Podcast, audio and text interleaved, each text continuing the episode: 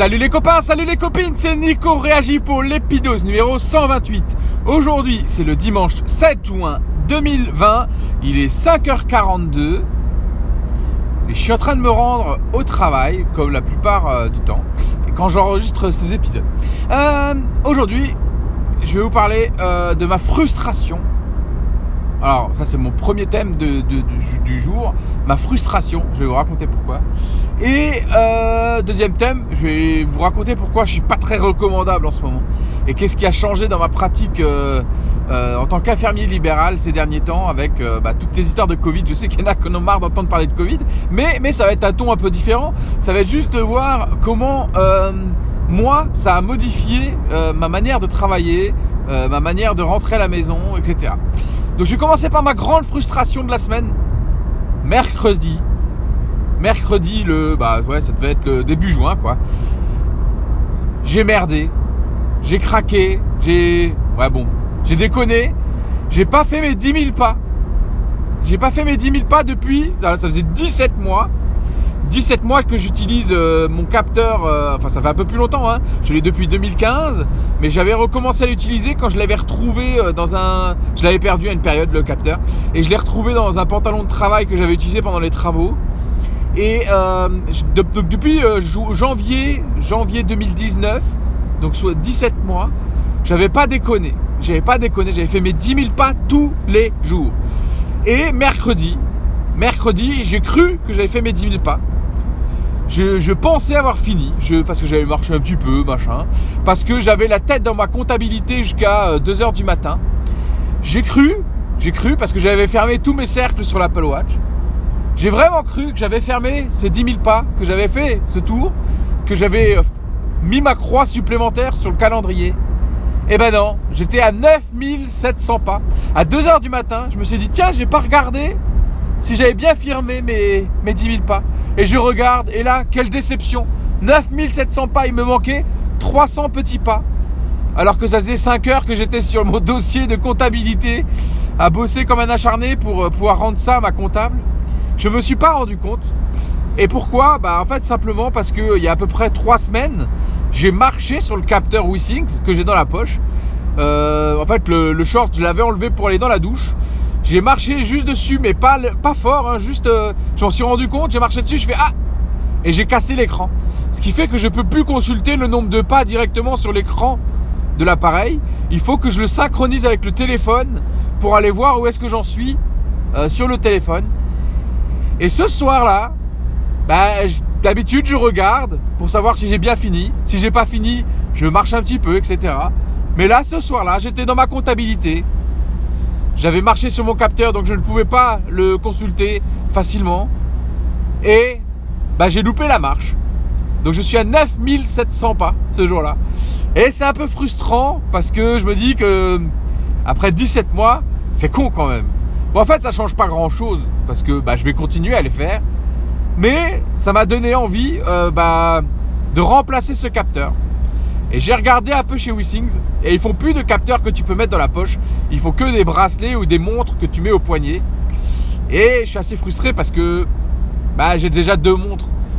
Ça voudrait dire que si je veux continuer chez Withings, soit je garde ce capteur dans la poche que je peux pas consulter facilement et qui commence à être un peu vieux, je suis obligé de le recharger tous les jours. Là où avant je le rechargeais une fois par semaine. Je l'ai acheté en 2015 le capteur. Il a bien vécu. Il est passé à la machine à laver. Il a été perdu pendant 6 mois. Bon, il a bien vécu ce capteur. Je l'ai emmené à la piscine, je l'ai emballé dans du cellophane pour pas qu'il prenne la flotte parce qu'il n'est pas étanche.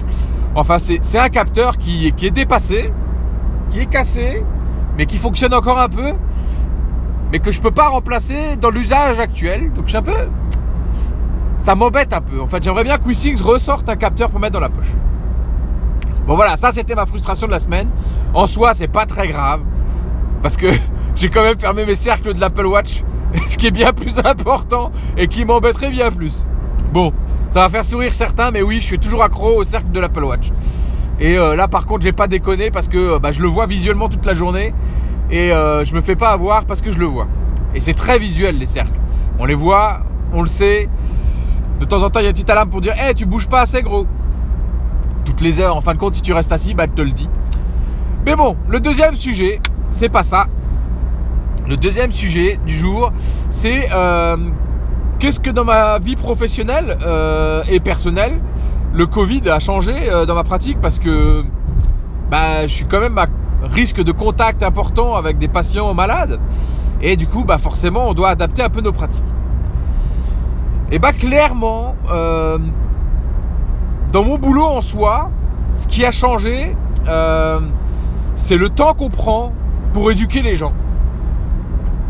Alors on le faisait déjà un peu pour la grippe, mais c'est vrai qu'on n'avait pas la même intention à éduquer les gens. Et c'est très dur et c'est très chronophage de répéter tous les jours la même chose, parce que beaucoup de personnes âgées ne comprennent pas, n'entendent pas. Enfin, ça c'est vraiment le point moi qui m'a marqué, c'est que on a beau répéter tous les jours, soit les gens n'ont pas envie de comprendre, clairement, il y en a, ils n'ont pas envie de comprendre, soit ils ne comprennent pas, soit ils oublient. Alors là, ça c'est naturel chez certaines personnes bah, qui ont des pertes de mémoire, etc. Mais c'est pas évident. Il y a beaucoup de patients bah, à qui on a même abandonné l'idée d'essayer de leur faire comprendre, parce que bah, tous les jours répéter la même chose et qu'au final ça ne change pas grand chose, on a fini par arrêter. Et bah, même pour nous, du coup, c'est frustrant, parce qu'on se dit si eux l'attrapent, potentiellement ils peuvent me le filer. Et s'ils me le filent, c'est pas, même pour moi, c'est pas le plus grave. S'ils me le filent, c'est que moi je risque de le filer à beaucoup de patients et éventuellement aussi de le ramener à la maison. Et dans ma pratique professionnelle, ce qui a changé d'autre aussi, bah, au lavage des mains, ça on le faisait déjà. Je veux dire, ça change pas grand chose. On va peut-être le faire parce qu'on est un peu plus stressé, on va peut-être le faire un peu plus souvent, des fois plus que nécessaire. Très souvent plus que nécessaire, parce qu'on le faisait déjà systématiquement. Moi, ce qui m'a pénalisé un petit peu, mais en soi c'est pas trop dérangeant, c'est le masque. Alors moi j'ai toujours été habitué à porter un masque, parce qu'avant je travaillais au bloc opératoire, mais là on est passé dans une autre catégorie. Souvent on porte des masques FFP2 dès qu'on a des patients qui sont un peu symptomatiques, et c'est souvent le cas, on porte des FFP2. Et moi je me dis quitte à porter un FFP2, autant le garder toute la journée, parce que je vais pas gaspiller un FFP2 à chaque fois que je vais chez un patient symptomatique pour repasser sur un masque chirurgical après. Donc en général je mets mon masque FFP2 toute la journée, je le change pas, parce qu'on a des recommandations comme quoi on pouvait les garder 8 heures. Si je le garde toute la journée, ça me fait une journée de, allez on va dire que je commence la journée à 6 heures en ce moment et que je la finis vers 20 heures, donc ça fait une belle journée déjà. Mais bon, c'est jouable quoi. Donc voilà, je garde souvent mon masque FFP2 toute la journée. Et alors en soi, porter un masque FFP2, c'est pas ultra gênant. Le souci que j'ai moi, c'est que je me suis mis à défi il y a très longtemps maintenant, parce que ça fait bah, super longtemps que je l'ai. C'est que je ne prenne plus jamais l'ascenseur.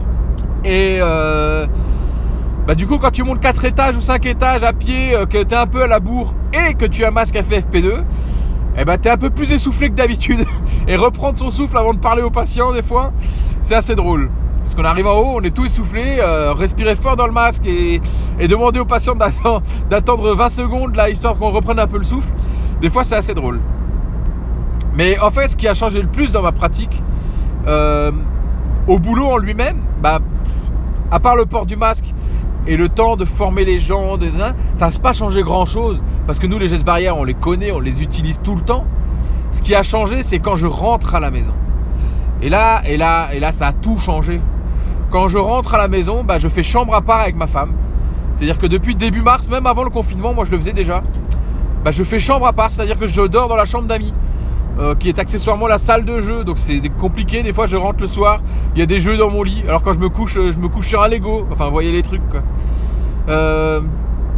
Donc voilà, ça fait 2 mois, plus de 2 mois maintenant, que je dors dans cette salle de jeu, chambre d'amis, chambre de Nicolas maintenant. La chambre de Nico Réagi.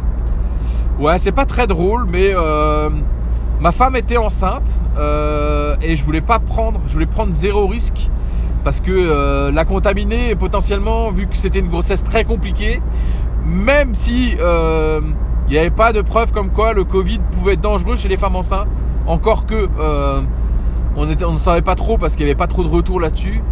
Même s'il n'y avait pas eu beaucoup de risques, je l'aurais fait, parce que ma femme a une grossesse compliquée, et rien que le fait d'éternuer aurait pu la faire accoucher. Donc on a préféré éviter, prendre cette décision de faire lit à part.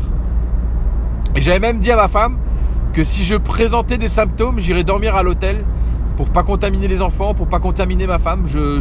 Là, on parle pas des mesures gouvernementales qui auraient pu permettre machin. Même s'il n'y avait pas eu ces mesures-là, moi, je serais allé dormir ailleurs. En tout cas, j'aurais trouvé de quoi dormir ailleurs, que ce soit à l'hôtel ou Airbnb ou quelque chose. J'aurais trouvé quelque chose. Je serais peut-être pas rentré si j'avais eu des symptômes. J'ai eu de la chance pendant ce Covid. Alors, je sais pas s'il faut le dire maintenant et que ça risque pas de porter malheur, mais j'ai pas eu moi de contamination sur ma retournée. Les seuls contacts que j'ai eu Covid, c'est des gens qui sortaient de l'hôpital et qui ont eu le Covid et qu'il fallait surveiller après. C'est que des gens, c'est pas sur la tournée, c'est pas en ville qu'ils l'ont attrapé, c'est à l'hôpital. Donc j'ai eu cette chance là moi de pas l'avoir transmis à mes patients. Alors peut-être qu'on a eu des asymptomatiques, mais je pense pas. On n'a vraiment pas eu. Enfin, moi sur ma tournée, vraiment, c'est pas. Il n'y a pas eu de problème, quoi. Et c'est une vraie chance aujourd'hui de ne pas avoir de problème. Ah tiens, il y a la police qui flash aujourd'hui. Ça tombe bien, je suis à 90 tout pile. Ah, ils me regardent avec une déception, les pauvres gars. Il est 5h50 du matin et les mecs ils flashent sur une autoroute à 90. Alors ouais, ils vont l'attraper, hein, même si c'est pas. Bon, ça c'est mon avis, je vais pas le donner. Ça va pas plaire à certains que je dise que je trouve ça stupide de rouler à 90 sur une autoroute 3 voies où il n'y a personne.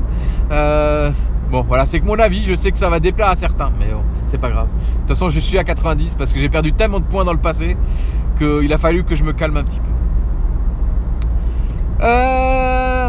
J'en étais où avec ces histoires? Depuis 2017, j'ai pas eu de contravention, hein, s'il vous plaît. Hein. 2018, depuis 2018. Bon, on en est où? Voilà, donc rentrer à la maison. Et alors, ce qui a changé beaucoup quand je rentre à la maison, bah, c'est tout le protocole que je m'applique et que je commence maintenant à alléger un petit peu. Qu'est-ce que je fais quand je rentre à ma maison le soir? Déjà, je reste 5 minutes de plus dans ma voiture pour tout désinfecter. J'ai des lingettes. Je désinfecte téléphone, clé, tout ce qui a été en contact et que je souhaite rentrer dans ma maison, je le désinfecte. J'enlève ma banane et j'enlève ma sacoche parce que je porte deux accessoires qui me permettent d'emmener un peu de matériel chez le patient. Donc ça, je le laisse dans la voiture, j'essaye. Ou alors dans le garage. Donc je désinfecte capteur Withings de poche, je désinfecte les montres, je désinfecte les téléphones. Essentiellement. Ensuite, je descends dans le garage, dans le sous-sol, je me fous à poil, je mets tout sur un tas de linge que je lave à part. J'ai acheté des t-shirts supplémentaires pour pouvoir me changer 1 à 2 fois par jour. En cas de contact, je change de t-shirt, etc. J'ai un t-shirt dans la voiture de rechange, etc. C'est des mesures assez simples où je me dis que ça coûte pas cher de se changer et puis ça peut vraiment changer la donne. Donc voilà, j'ai de quoi me changer de supplémentaire. J'ai investi dans 20 t-shirts noirs. Ouais, voilà. Donc ça c'est niveau vestimentaire, j'ai investi un peu pour pouvoir me changer plus régulièrement. Je change tous les jours tout, 1 fois voire 2 fois.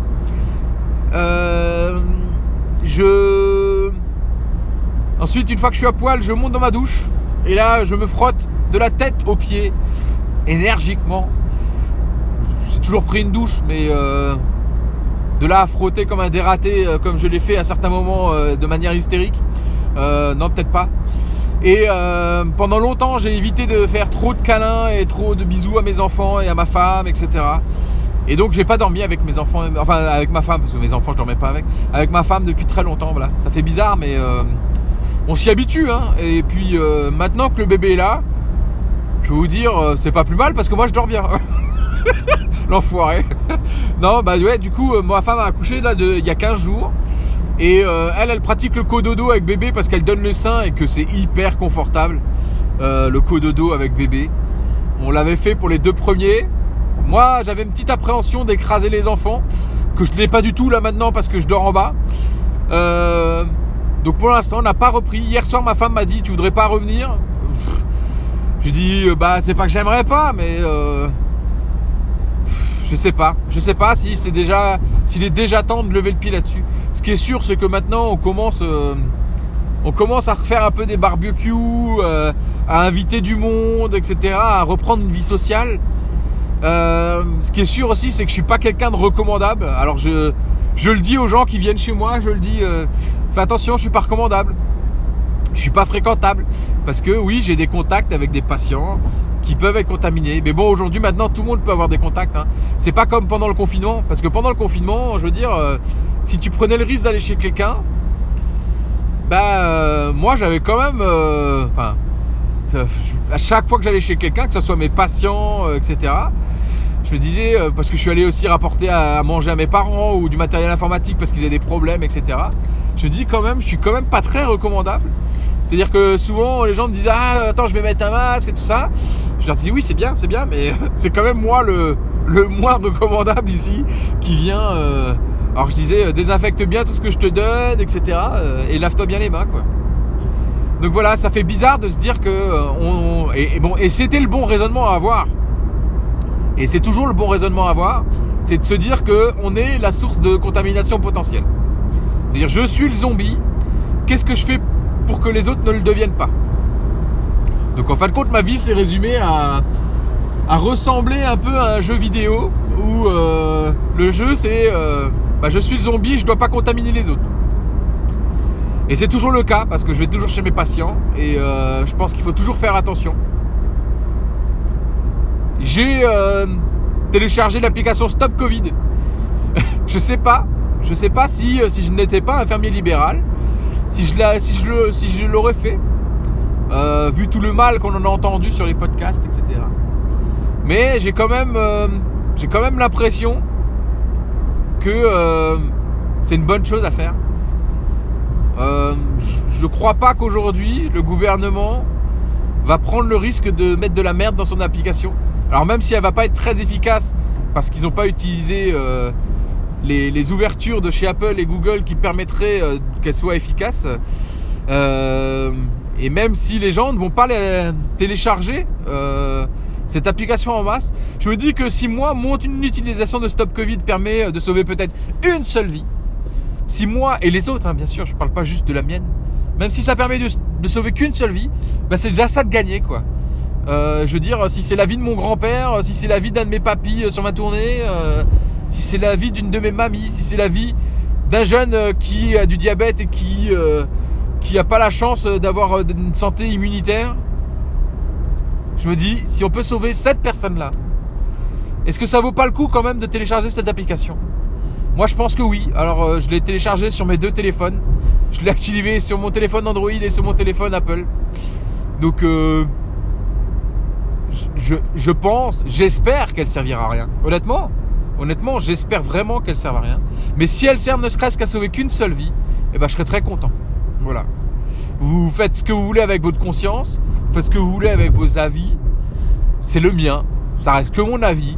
Ça reste mon avis d'un fermier libéral, mon avis de petit geek qui aime bien les nouvelles technologies. Mais c'est mon avis. Je pense que c'est important aujourd'hui, surtout si vous avez beaucoup d'interactions sociales et que vous sortez pas mal, vous prenez les transports en commun, que vous êtes au bureau avec des gens.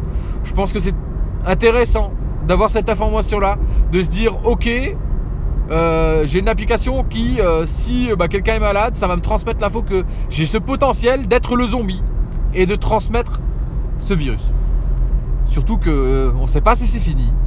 Alors oui, là, ça semble être un peu sur la fin. Mais est-ce que cet hiver, ça ne va pas revenir ? Est-ce que machin ?